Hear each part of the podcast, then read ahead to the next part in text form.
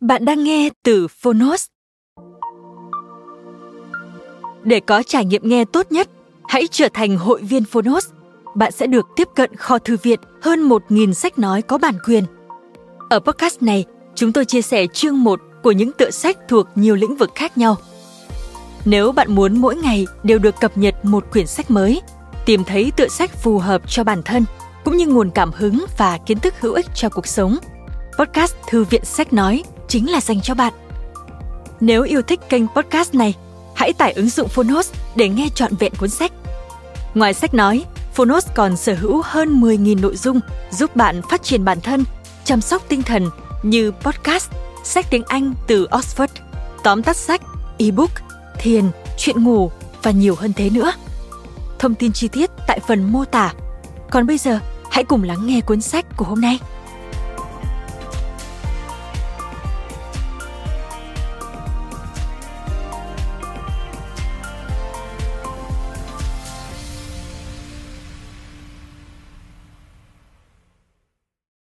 Bạn đang nghe từ Phonos.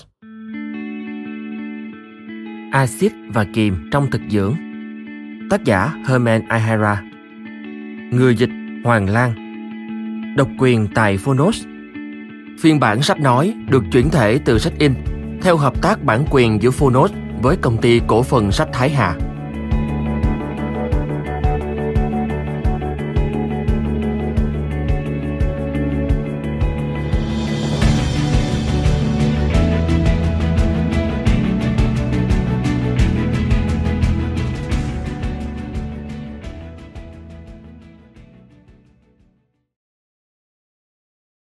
Chúng tôi tin rằng cuốn sách này cần được xuất bản để tạo điều kiện cho độc giả có cơ hội tiếp cận những thông tin đa chiều trong lĩnh vực sức khỏe.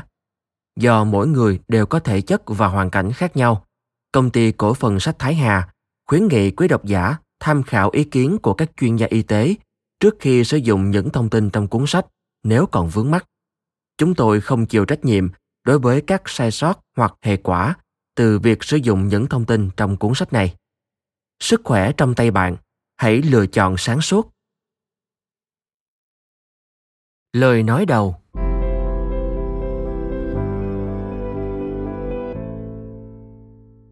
Đông là đông, tây là tây. Hai nửa bán cầu ấy không bao giờ gặp gỡ. Đó là câu thơ của rudyard kipling, một nhà thơ người anh. Ông từng có thời gian sống tại phương đông, nhưng thời đó đã lâu quá rồi. Còn bây giờ chắc chắn ông sẽ có cái nhìn khác hẳn nếu được sống ở đây. Ngày nay, judo, karate và các môn võ thuật khác đều có hàng ngàn người theo học và rất được coi trọng ở thế giới phương Tây. Trong tương lai gần, chúng thậm chí sẽ còn được đưa vào dạy cho học sinh tiểu học. Tinh thần thể thao của các môn võ này có một điểm khác so với bóng đá hay bóng rổ. Chúng thiên về phát triển tinh thần hơn là phát triển thể chất. Vậy là phương Tây đang học tập một số điều từ phương Đông. Còn người Nhật thì học cách sản xuất ô tô, máy ảnh, bóng bán dẫn từ phương Tây. Nền công nghiệp của đất nước này được xây dựng bằng tinh thần của phương Đông và bổ sung công nghệ của phương Tây.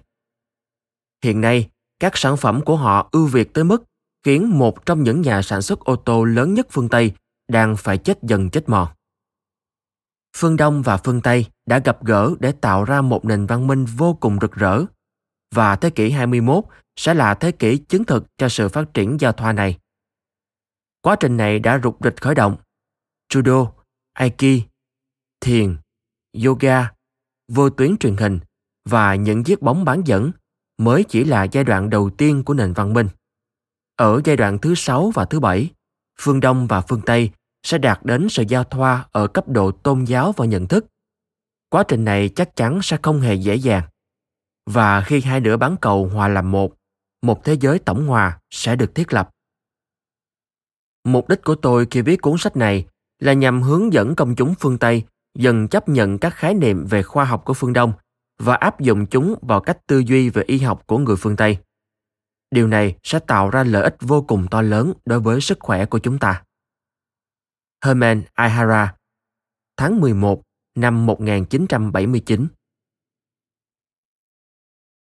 Cuốn sách này là để dành tặng các thầy cô giáo của tôi ở trường tiểu học trung học và đại học, cho George Osawa và Limason, cho cha mẹ ruột và cha mẹ nuôi của tôi, cho anh rể tôi và cho tất cả những tác giả mà tác phẩm của họ đã mang đến cho tôi nguồn cảm hứng để viết nên cuốn sách. Herman Ihara, 20 tháng 2 năm 1980 Chương 1 Tầm quan trọng của sự cân bằng axit và kiềm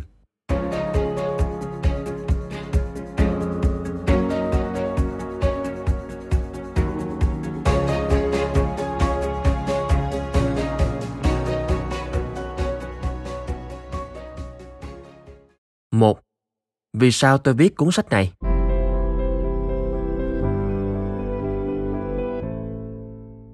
Từ cuối thế kỷ trước cho tới thế kỷ này, rất nhiều khái niệm quan trọng của cuộc sống đã được đưa vào lĩnh vực sinh lý học. Trong số đó, phải kể đến thuật ngữ môi trường bên trong, milieu interne, được Claude Bernard đưa ra, và cân bằng nội mô, homeostasis, được Walter Cannon giới thiệu. Trong cuốn Chức năng cơ thể người, Function of the Human Body của Guyton có đoạn viết Claude Bernard là nhà sinh lý học vĩ đại thế kỷ 19. Ông là người đề xướng rất nhiều tư tưởng sinh lý học hiện đại và đã dùng thuật ngữ milieu interne, nghĩa là môi trường bên trong, để chỉ các chất dịch bao quanh tế bào. Còn Walter Cannon, một nhà sinh lý học vĩ đại khác của nửa đầu thế kỷ 20, đã gọi việc duy trì trạng thái ổn định của các chất dịch này là homeostasis. Để cân bằng nội mô, cơ thể phải duy trì rất nhiều điều kiện ổn định, bao gồm 1. Nhiệt độ cơ thể 98,6 độ F hay 37 độ C. 2. Độ axit hoặc kiềm pH của các chất dịch trong cơ thể thể dịch 7,4. 3. Nồng độ của một số hóa chất nhất định hòa tan trong thể dịch. 4. Nồng độ đường gluco trong máu. 5. Tổng lượng thể dịch. 6.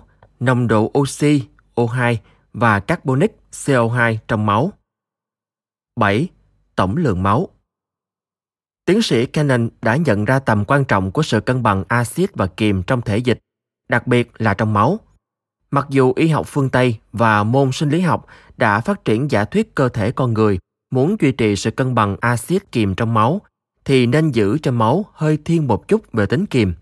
Song giả thuyết này vẫn chưa được phát triển sâu thêm ở lĩnh vực dinh dưỡng học. Trong cùng khoảng thời gian đó, tại Nhật Bản có một vị bác sĩ nổi tiếng, đồng thời là giáo sư của Đại học Osaka, tiến sĩ Katase, đã dành toàn bộ cuộc đời mình để nghiên cứu về canxi, chức năng sinh lý học của nó trong chế độ ăn và tầm quan trọng của nó đối với sức khỏe con người. Ông nghiên cứu môn sinh lý học với mục tiêu phục vụ sức khỏe con người và một trong các kết luận của ông trùng hợp với kết luận của tiến sĩ Cannon. Tuy nhiên, tiến sĩ Katase quan tâm nhiều hơn tới sức khỏe chứ không chỉ là sinh lý học thuần túy. Do đó, ông đã nghiên cứu mối tương quan giữa sự cân bằng axit kiềm với thực phẩm. Ông cũng giới thiệu nhiều thực phẩm chứa canxi có tính kiềm cao. Sớm hơn một chút so với tiến sĩ Katase, một vị bác sĩ quân y tại Nhật Bản tên là Sagen Ishizuka, sau 28 năm kinh nghiệm và nghiên cứu, đã kết luận rằng trong thể dịch của chúng ta có hai nguyên tố có tính kiềm, giữ chức năng rất quan trọng đối với sức khỏe. Theo ông, hai nguyên tố kiềm này quyết định đặc tính của thực phẩm và tương tự quyết định đặc tính của người ăn những thực phẩm ấy. Hai nguyên tố đó là kali, potassium và natri, sodium. Một học trò của Ishizuka là George Osawa đã tự chữa được căn bệnh không thể chữa khỏi của mình nhờ chế độ ăn do ông đề xuất. Người này sau đó phát triển sâu hơn nữa giả thuyết của Ishizuka và đặt tên là chế độ ăn macrobiotic. Chế độ ăn thực dưỡng. Trong tiếng Hy Lạp, macro có nghĩa là lớn hoặc lâu dài, còn bio nghĩa là cuộc sống. Osawa đã phương đông hóa khái niệm axit và kiềm bằng cách đặt cho chúng một tên gọi mới, âm và dương, hai khái niệm cơ bản và phổ biến nhất của triết lý phương Đông. Trong các nghiên cứu của mình, tôi nhận ra chúng ta có thể tổ chức thực phẩm rất tốt nếu phân loại chúng theo hai cặp khái niệm cơ bản, axit, kiềm và âm dương. Trong cuốn sách này, tôi cố gắng hợp nhất hai khái niệm axit kiềm của phương Tây và âm dương của phương Đông, bởi việc kết hợp nhuần nhuyễn hai khái niệm này sẽ mang lại lợi ích tối đa cho sức khỏe chúng ta. Chẳng hạn, chúng ta sẽ hiểu rõ hơn về ung thư khi sử dụng hai cặp khái niệm trên để lý giải và từ đó sẽ tìm ra chế độ ăn chữa ung thư tối ưu hơn. Không chỉ mang đến lợi ích về sức khỏe, khái niệm âm dương còn mở ra trước mắt người phương Tây rất nhiều lĩnh vực tư duy rộng lớn của phương Đông và nhờ đó có được một cái nhìn sâu sắc hơn về cuộc sống cả trên phương diện tâm lý và tinh thần. Tương tự, khái niệm axit kiềm giúp người phương Đông hiểu hơn về cuộc sống và được chỉ dẫn tốt hơn về sức khỏe. Cuốn sách này được viết với tâm niệm về tất cả những lợi ích ấy. 2. Sự bất tử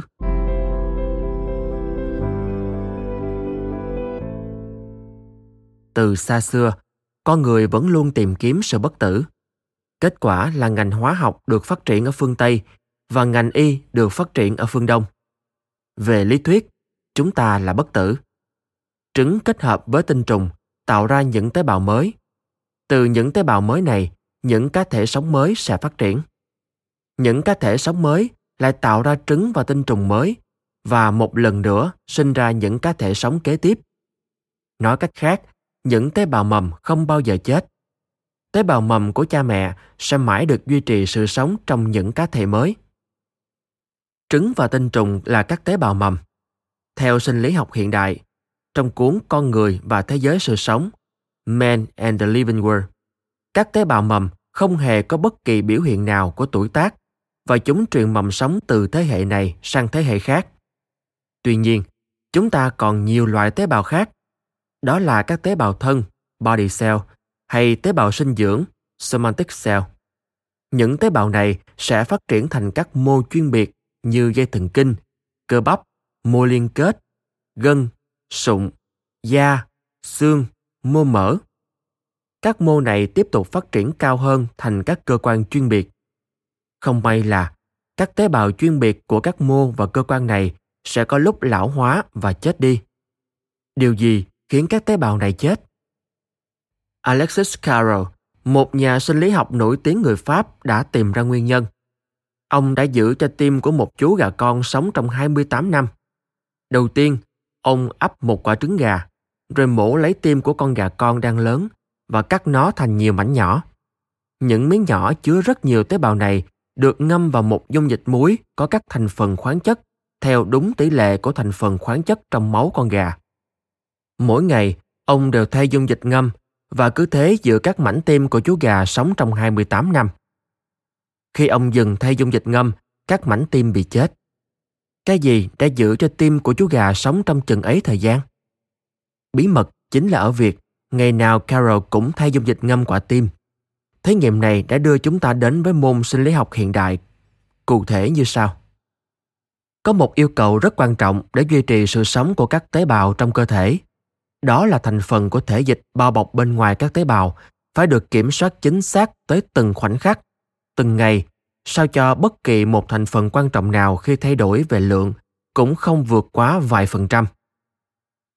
Trên thực tế, các tế bào vẫn có thể sống ngay cả khi đã bị lấy ra khỏi cơ thể nếu được đặt vào một môi trường chất lỏng có thành phần hóa học và điều kiện vật lý giống hệt với thành phần và điều kiện của các thể dịch. Claude Bernard đã dùng từ milieu interne, nghĩa là môi trường bên trong, để chỉ các chất dịch bao quanh tế bào.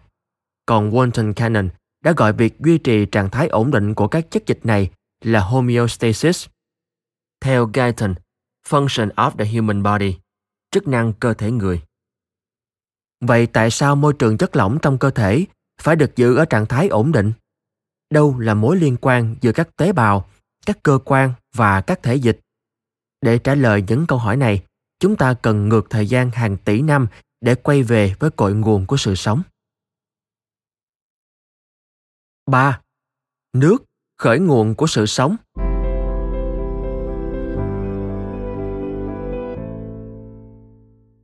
Không một sinh vật nào, dù ở trên cạn hay dưới nước, có thể sống thiếu nước.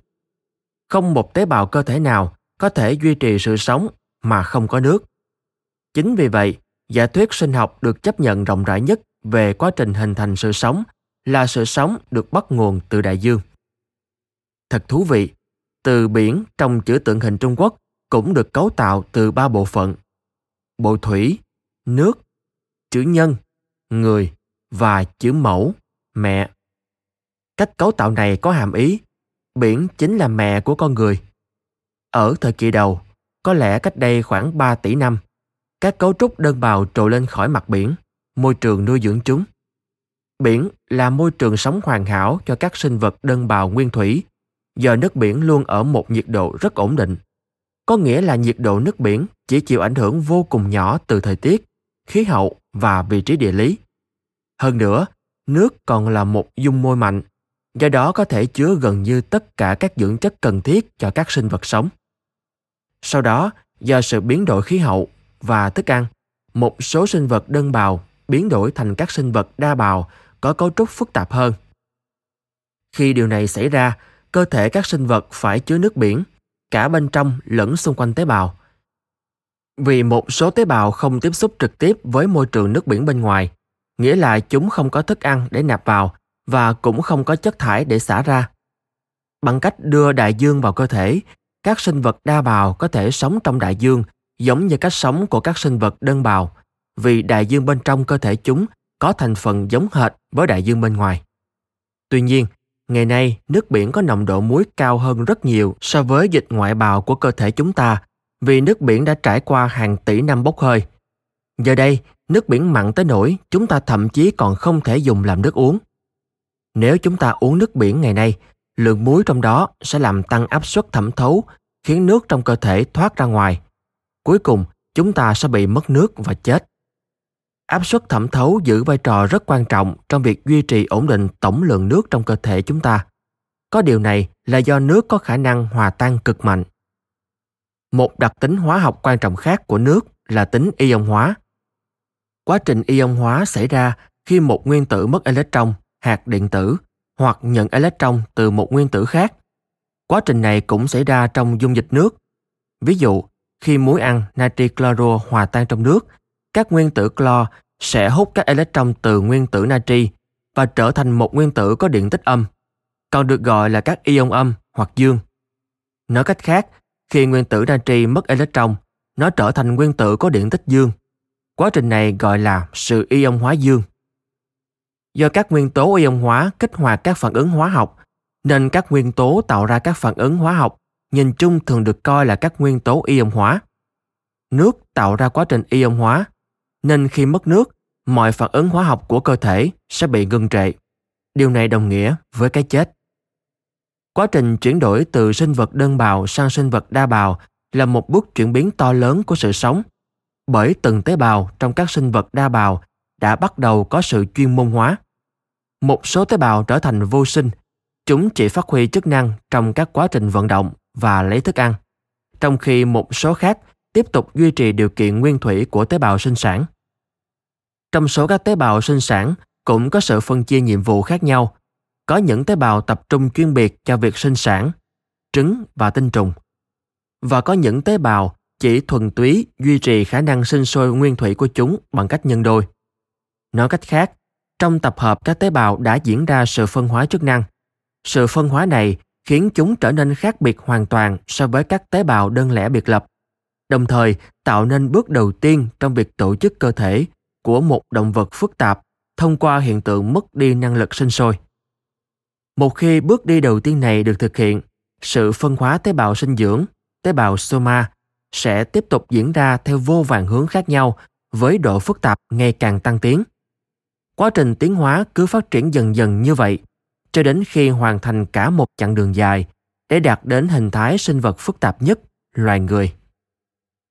Một biến chuyển quan trọng khác dẫn đến sự hình thành sinh vật đa bào, như tôi đã nói ở đoạn trước, là chúng bắt đầu đưa môi trường sống bên ngoài, tức là nước biển, vào bên trong cơ thể. Như thế, chúng vĩnh viễn mất đi khả năng nạp nước, thức ăn và oxy trực tiếp từ môi trường rộng lớn khác biệt bên ngoài cũng như khả năng giải phóng chất thải của quá trình này vào môi trường đó. Công việc tiếp nhận nguồn thức ăn và xả bỏ chất thải giờ đây được thực hiện tiện lợi hơn nhiều nhờ sự phát triển của những dòng chất lỏng luân chuyển ngay trong chính cơ thể sinh vật là máu và các dịch mô. Việc hình thành hệ thống tuần hoàn trong cơ thể đã đem lại cho các sinh vật này nhiều tự do hơn hẳn so với các sinh vật đơn bào. Từ đó, chúng phát triển thành một dạng sống phức tạp hơn mà chúng ta vẫn gọi là cá. Một số loài cá có tính dương hơn. Tôi sẽ giải thích khái niệm này sau. Phát triển khả năng sử dụng oxy từ không khí thay vì từ nước và trở thành sinh vật lưỡng cư. Điều này dẫn đến bước biến chuyển to lớn thứ hai trong sự sống của động vật. Chúng trồi lên khỏi môi trường nước để sống trên cạn. Do môi trường sống mới có sự thay đổi về nhiệt độ, độ ẩm và lượng oxy, nên các điều kiện về nguồn thức ăn cũng thay đổi cả về số lượng và chất lượng. Sự biến đổi của các điều kiện môi trường và thức ăn khiến cấu trúc cơ thể sinh vật phát triển ngày càng phức tạp và các chức năng tế bào ngày càng chuyên biệt hóa. Kết quả là tạo ra sự phát triển vượt bậc về cơ bắp, các cơ quan, hệ thần kinh phối hợp và hệ thống tuyến nội tiết. Trong đó bao gồm các cơ quan tiêu hóa, cơ quan tuần hoàn, cơ quan hô hấp, cơ quan đào thải chất độc và kiểm soát chất thải. Từ đó, sinh vật có thể duy trì các điều kiện bên trong cơ thể ở mức ổn định hơn so với trước đây nhờ được trang bị hệ thần kinh phối hợp và hệ thống tuyến nội tiết. Mời bạn xem hình sơ đồ mối quan hệ tương hỗ giữa các cơ quan, các tế bào và môi trường chất dịch được đính kèm trên ứng dụng. Giữa các cơ quan, các tế bào và môi trường chất dịch trong cơ thể có mối quan hệ phụ thuộc tương hỗ. Với các sinh vật đa bào và các thể sống bậc cao hơn, tôi cho rằng ba yếu tố này thực sự có mối quan hệ ràng buộc lẫn nhau. Nếu một trong ba gặp trục trặc hoặc bị suy yếu, hai yếu tố còn lại sẽ chết. Tuy nhiên, ở những thể sống đơn giản nhất, các sinh vật đơn bào, thuở ban đầu các chất dịch lại nằm bên ngoài cơ thể và chính các chất dịch này là nguồn gốc hình thành nên các tế bào. Chính điều kiện và cấu tạo của chất dịch đã sản sinh ra tế bào đầu tiên. Hiện nay, lập luận này chưa được coi là một giả thuyết sinh học chính thống. Chỉ có vài nhà sinh học tin vào điều này, trong đó có tiến sĩ Kei Trishima.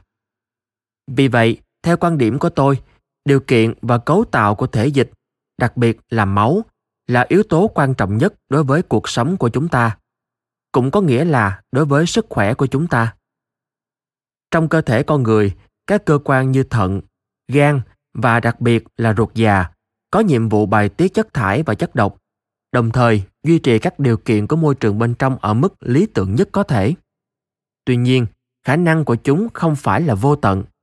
Nếu chúng ta ăn quá nhiều thực phẩm sinh độc tố, hoặc không nạp đủ các nguyên liệu cần thiết để tẩy sạch chất độc, môi trường bên trong của chúng ta sẽ trở nên không thể kiểm soát và những điều kiện phù hợp để nuôi sống tế bào sẽ ngày càng mất đi. Các tế bào sẽ bị ốm và chết. Đa số bệnh tật chính là kết quả từ nỗ lực của cơ thể trong việc thanh lọc môi trường bên trong này ung thư là một điều kiện thể trạng trong đó các tế bào cơ thể trở nên bất thường do những biến đổi bất thường của các loại thế dịch Vậy thể dịch, trong đó có máu, nên có điều kiện ra sao? Hay nói cách khác, trạng thái cân bằng axit kiềm của cơ thể nên như thế nào? Thể dịch nên có tính kiềm nhẹ, như tiến sĩ Walter Cannon đã chỉ ra. Điểm quan trọng nhất quyết định sự tồn tại và hoạt động bình thường của các tế bào là không được để máu bị thiên lệch hẳn theo bất kỳ hướng nào, dù là tính axit hay kiềm. Nguyên tắc này cũng áp dụng cả với các dịch ngoại bào. Sau đây, tôi sẽ bàn tiếp về axit và kiềm. 4. Nghiên cứu về axit và kiềm mang lại cho bạn lợi ích gì?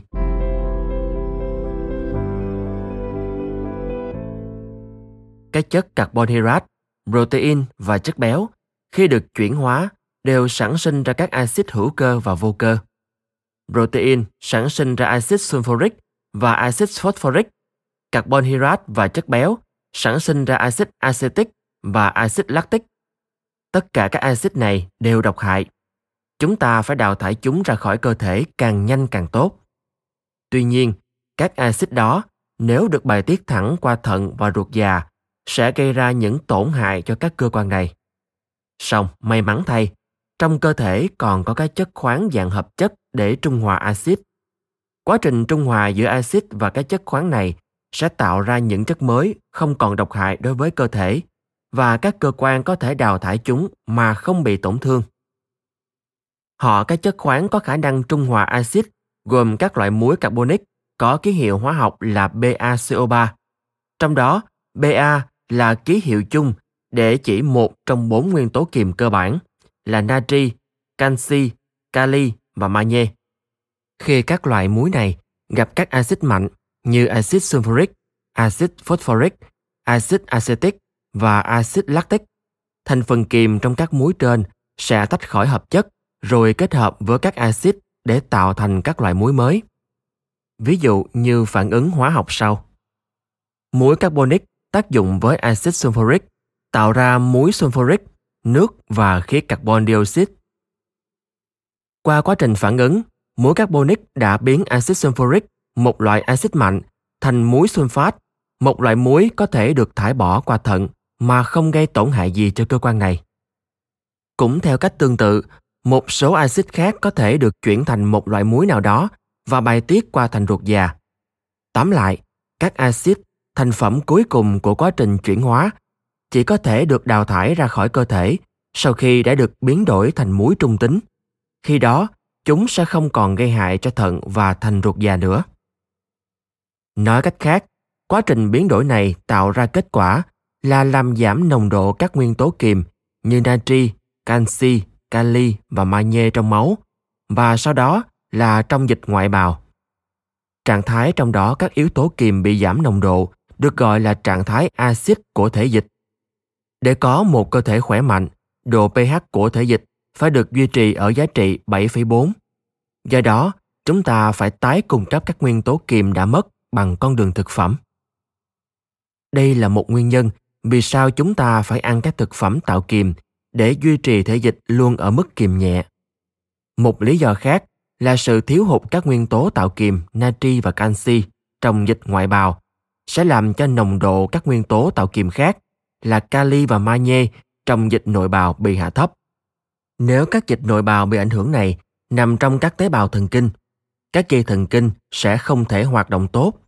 Hay nói khác đi, các dây thần kinh sẽ không thể truyền tải các thông điệp của cơ thể. Kết quả là chúng ta bị rơi vào trạng thái hôn mê.